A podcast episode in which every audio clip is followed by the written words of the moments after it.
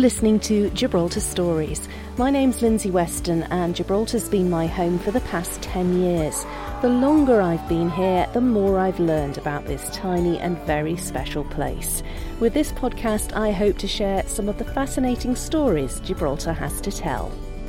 Imagine being called to see Miss Taylor at 3 o'clock in the morning, four cars full of uh, lawyers and representatives and everything and going to see Elizabeth Taylor to a suite that she was there with George Hamilton, who was his boyfriend at the time.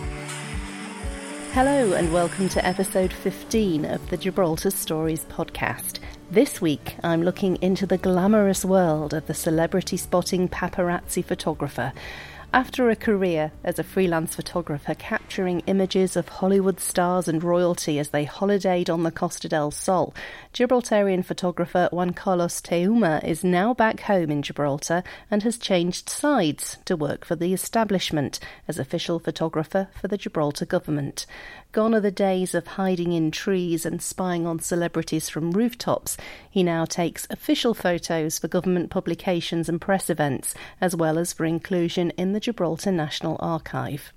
I met him at the archives during some of my research into Gibraltar's recent history, and he agreed to tell me some of the fascinating tales of his life celebrity spotting in Marbella, the playground of the rich and famous. He started by telling me how he first got into the world of press photography. It was an adventure. One was young. Um, I had been previously working on a cruise ship as a photographer, so I had a bit of experience uh, with the relation of photography and tourism. And uh, after I left the ship, I was offered a job in, in Athens by the guy who had me hired on, on board. Uh, but I thought I'd give it a bit of time and come back. And why is here? I thought, well, you know, photography, tourism. Where do we have tourism? Tourism, the Costa, and that's initially why I went there. I never thought of becoming a, a press photographer or, or paparazzi, whatever. That just happened. So um, I did just go there and started working with tourism. But I had a lot of time off because basically when I was making my my my money was in a place called the Hacienda de Toros, and uh, they had a load of American tourists coming, and there they were treated with uh, typical Spanish tuna, and they had baby bulls to fight, and they rode a donkey, and they were then fed either lunch or dinner. And I, I think I was one of the first to set up a, a quick processing. You know, I got a small room it wasn't digital, but it was the best we could do. You know, I tell you, I, I burned the photos sometimes on on the dryer. So, uh, but that gave me quite a bit of money. But then maybe I only had uh, a group uh, midday and maybe two groups in the evening. The rest of the day, you know. And I was observing, you know, that there was a lot, a lot of celebrities, a lot of uh, work being done and that it wasn't really exploited. In the summer, some of the um, better known Spanish magazines sent the guys over to spend a month or two, you know. But, you, as usual, it also happens with the English press, you know, it's, it's a pack. They get together and they don't worry too much as long as they're keeping an eye on the guy from the other magazine on the competition. As long as they stay together, they can play poker, they can have a drink, but, you know.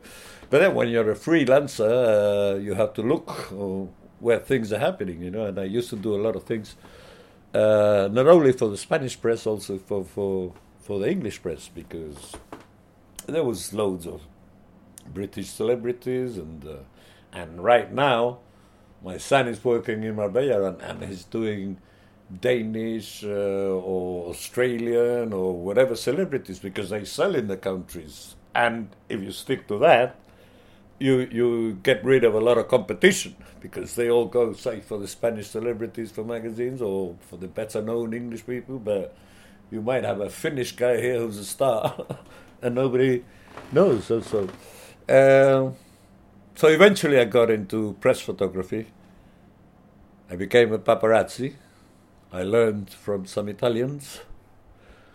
It was funny, the Italians, because that was one of my first jobs. Um, they come here two paparazzis. One was from Italy, another was also an Italian paparazzi, but was based in Madrid. And it was after the Franco era, era when Franco allowed bikinis. All right, everybody. When the Franco time, it wasn't allowed. Well, I mean, I think it was actually after Franco died that they, he allowed the bikinis. So they came down and said, "Hey, we need to take some pictures of the Duchess of Alba." The Duchess of Alba is a very, uh, they say, that chronologically she's uh, higher up than the Queen. She's got more titles than the Queen. Uh, anyway, ah, we need to do that. They know which beach she goes to. I said, "Sure, I know, no problem." Blah, blah, blah. Took them there. This huge lens I'd never seen before, 400 millimeter lens and uh, I said, well, see that uh, sunshade there?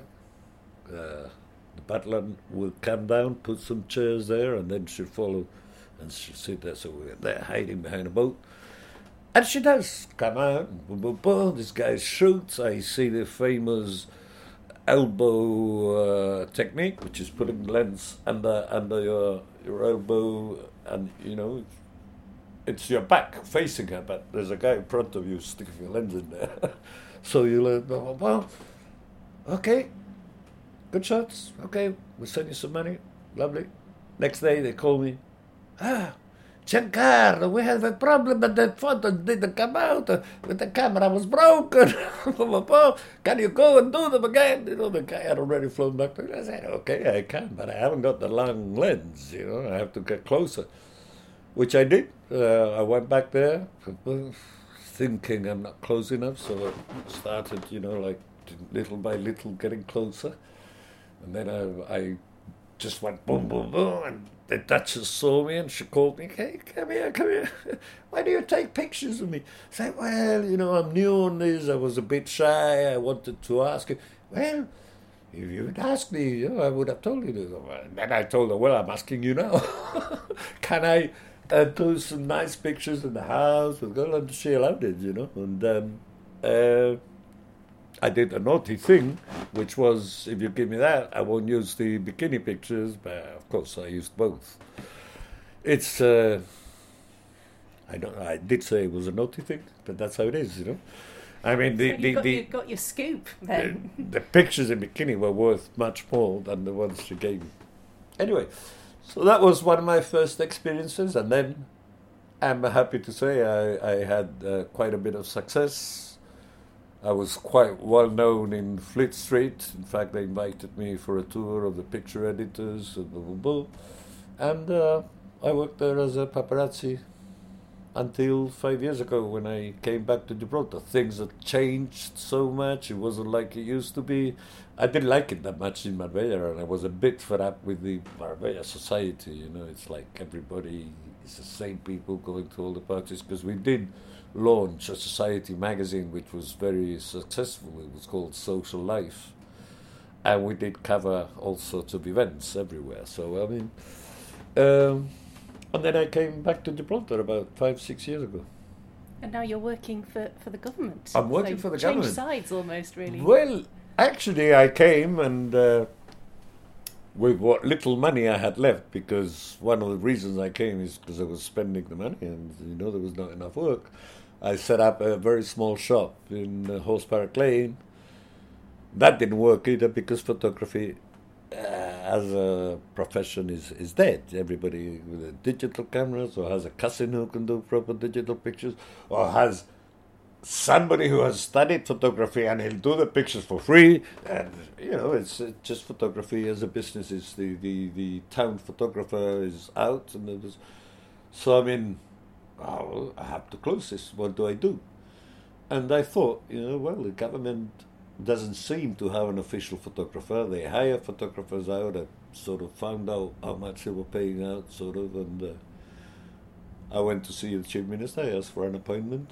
I told him a plan of things the government could do with an official photographer, like. Uh, you know, giving photos to the National Archives and uh, to, you know what I mean, everybody. And now I, I, do things for all the ministers and for all departments and uh, for housing wants pictures of the new houses. I do that. Well, there's a press call. I also do that. Um, So this was all what I what I sort of told the chief minister he could have for less money than he was paying out. And he agreed and employed me.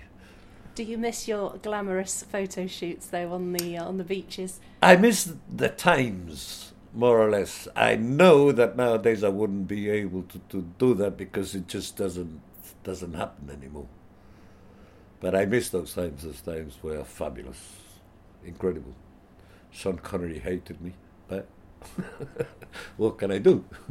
Because you were always uh, catching him. Well, trying to catch him. The best one was there was a charity for dogs charity, and you know these uh, the society. I think it was called the AAA Animal. Anyway, AAA was called. Yeah, they made some T-shirts, and they came to see us. Hey, you know celebrities and.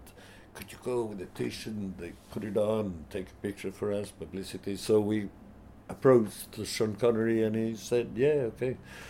And man, you know, I think I did two pictures with a T-shirt. The rest were as he was coming with the dogs. Can you pick up the dogs now? and um, yeah, well, I mean, I'm, I'm, trying to write a book, but uh, my thing is photography, not writing. It's very hard. Although I've got recollections of everything, and I've got a lot of notes. I need to meet somebody who, who can write or listen to me or read my thoughts of the adventures and put them into a nice way. But why am I thinking of writing a book? Because a lot of people have told me. I meet people, we start talking, and in, in all aspects of life, I tell them, even the chief minister makes me tell him some anecdotes when we're traveling. Oh, tell me about Elizabeth Taylor, tell me about Lola Flores, or tell me about Sean Connery, or whatever. So a lot of people told me, why don't you write a book? Why don't you write a book? And now I've become a bit obsessed with it. Uh, boy, you know, I'm going to be 70. If I don't do it now, I'm not going to be able to do it. You know? And I really want to do that. I think it's going to be very amusing, and I have ideas to make it a, a different uh, kind of book. Because, I mean, you couldn't put uh, a uh, hundred pictures of celebrities in a book, because that's expensive color, but I'm thinking of providing a, a, USB with the book, with a lot of pictures, make, makes it more attractive to whoever buys the book to be able to have pictures of, of celebrities, you know, like Sean Connery, uh, Elizabeth Taylor, uh, hundreds. A lot of them Spanish, of course. Lola Flores, uh, Stewart Granger, um, Christina Onassis, hundreds. Anyway, I've got all those pictures, so I'm thinking of doing something original, but I need a writer. I need a writer, otherwise I'm not going to get to do it. I'm not the one to do that. I, I, I can write everything, my experiences, but just write them out. Oh, yes. the day I met, boom, boom, boom. Because I had a very funny thing happen with Sean Connery when he married for the last time here, because he was married twice. It was Easter, and uh, oh, you've got tape? Yes.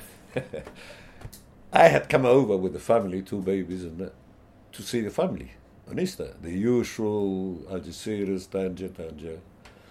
Gibraltar. So I didn't bring any cameras, we were just coming to see the family. And when I was going back with the family, my family was there at the airport because we were doing um, Gibraltar Tangiers by plane and then Tangiers Malaga by plane, right? So I'm in the old airport uh, waiting hall and I see this chap who's a very popular, well known photographer, Chris Pontegrifo the guy was a bit old and unexperienced in, in this kind of thing. He's, he's, there standing behind a column with two cameras. I said, Chris, what are you doing here? He says, Oh, Sean Connery just got married. I said, Yeah, where is he? He says, He's upstairs. Do you remember the old airport? I do, the, yes. The, the cafeteria. Yes, upstairs. you get a lovely cup of coffee up there. He's upstairs with his wife, but he doesn't want any pictures. I said, well, uh, who cares? I mean, you got two cameras, give me one. So he loaned me one. I went upstairs, camera hiding. I saw him sitting with the wife. And I mean, you don't ask. you just go and boom, boom, boom, boom, boom.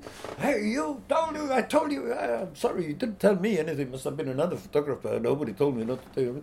Boom, boom, boom. And I made him, I told Chris, if you see him come down after me, you get your camera ready because that could be a picture.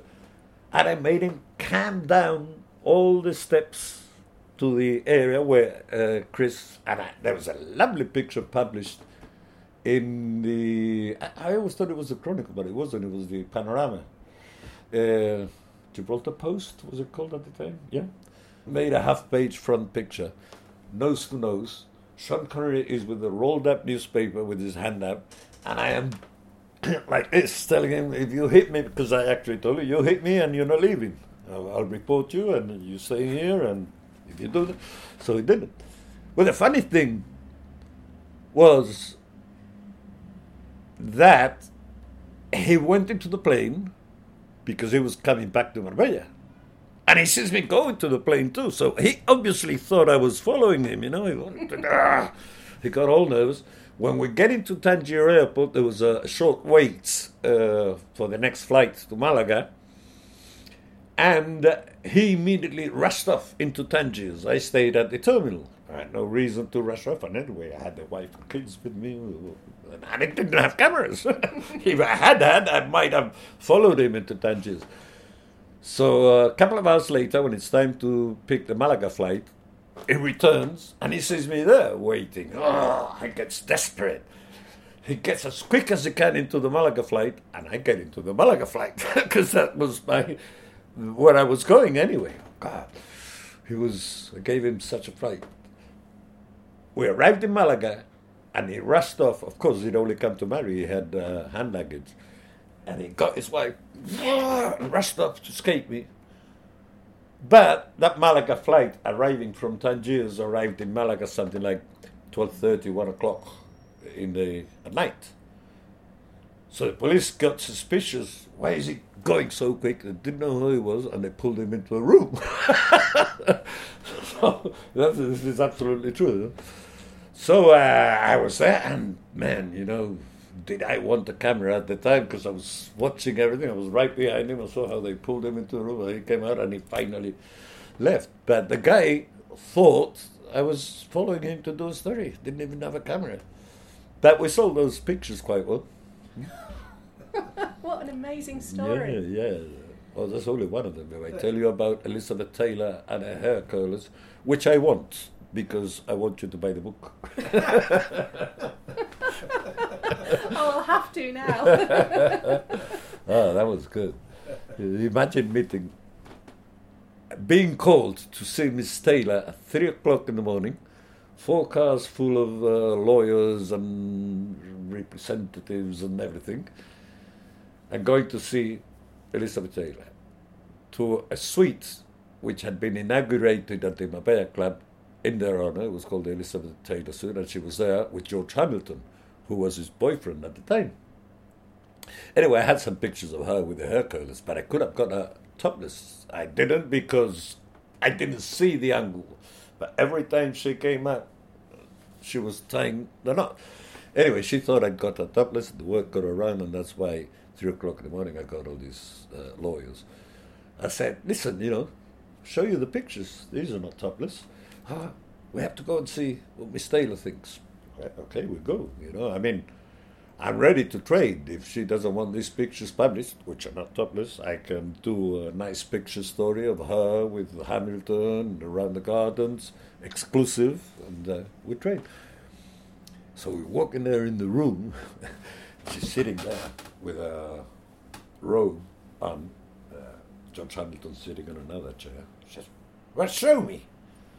And you know, in those times we used to shoot slides, so we put the slides into folders of 20 each, and I had a couple of folders. She goes, she starts looking, and then yeah, I was waiting, and she says, Well, George, they're not bad. I like them. Honest. And uh, that's when I spoke to her lawyer and I said, Well, what shall we do? I mean, if she doesn't want this published, we can do a deal and, and do as I say. Let's meet tomorrow for breakfast and I'll let you know. And then when I met the lawyer for breakfast, he said, Miss Taylor says, It's okay, go ahead, use them. I mean, she'd rather have those pictures used than making up for a photo session, blah, blah, blah, blah. And anyway, she thought they were nice, which were nice. You don't see Elizabeth Taylor with her hair colours on every day, do you? You certainly don't. I got caught by a German guy who was on the house next door because I was up on the roof of an unoccupied house. And the guy saw, they came saying, Hey, what are you doing there? I said, Shut up, look, Elizabeth Taylor and Hamilton are there. Oh, yeah? Yeah, but listen, don't call security because, you know, that's why. Said, I won't call security, but you have to give me a copy of photos. I could have listened to Juan Carlos regaling his stories all day. Let's hope he gets that book written so we can all hear more about his star studded adventures. My thanks to Juan Carlos for his time and for allowing me to use some of his photos to illustrate this episode. You can see them on the Gibraltar Stories website. Thanks to you too for listening and for taking an interest in Gibraltar stories. If you enjoyed the podcast, I would love it if you'd leave a review on your chosen podcast provider. It'd make my day and will help other people find Gibraltar stories easier. Don't forget you can listen back to any of the previous episodes at gibraltarstories.com, as well as on Apple Podcasts, iTunes, SoundCloud, and Spotify. And if you have a Gibraltar story you'd like to share, please get in touch with me through Facebook, Instagram, Twitter, or by email to gibraltarstories at gmail.com. Until next week, goodbye for now, and thanks very much for listening.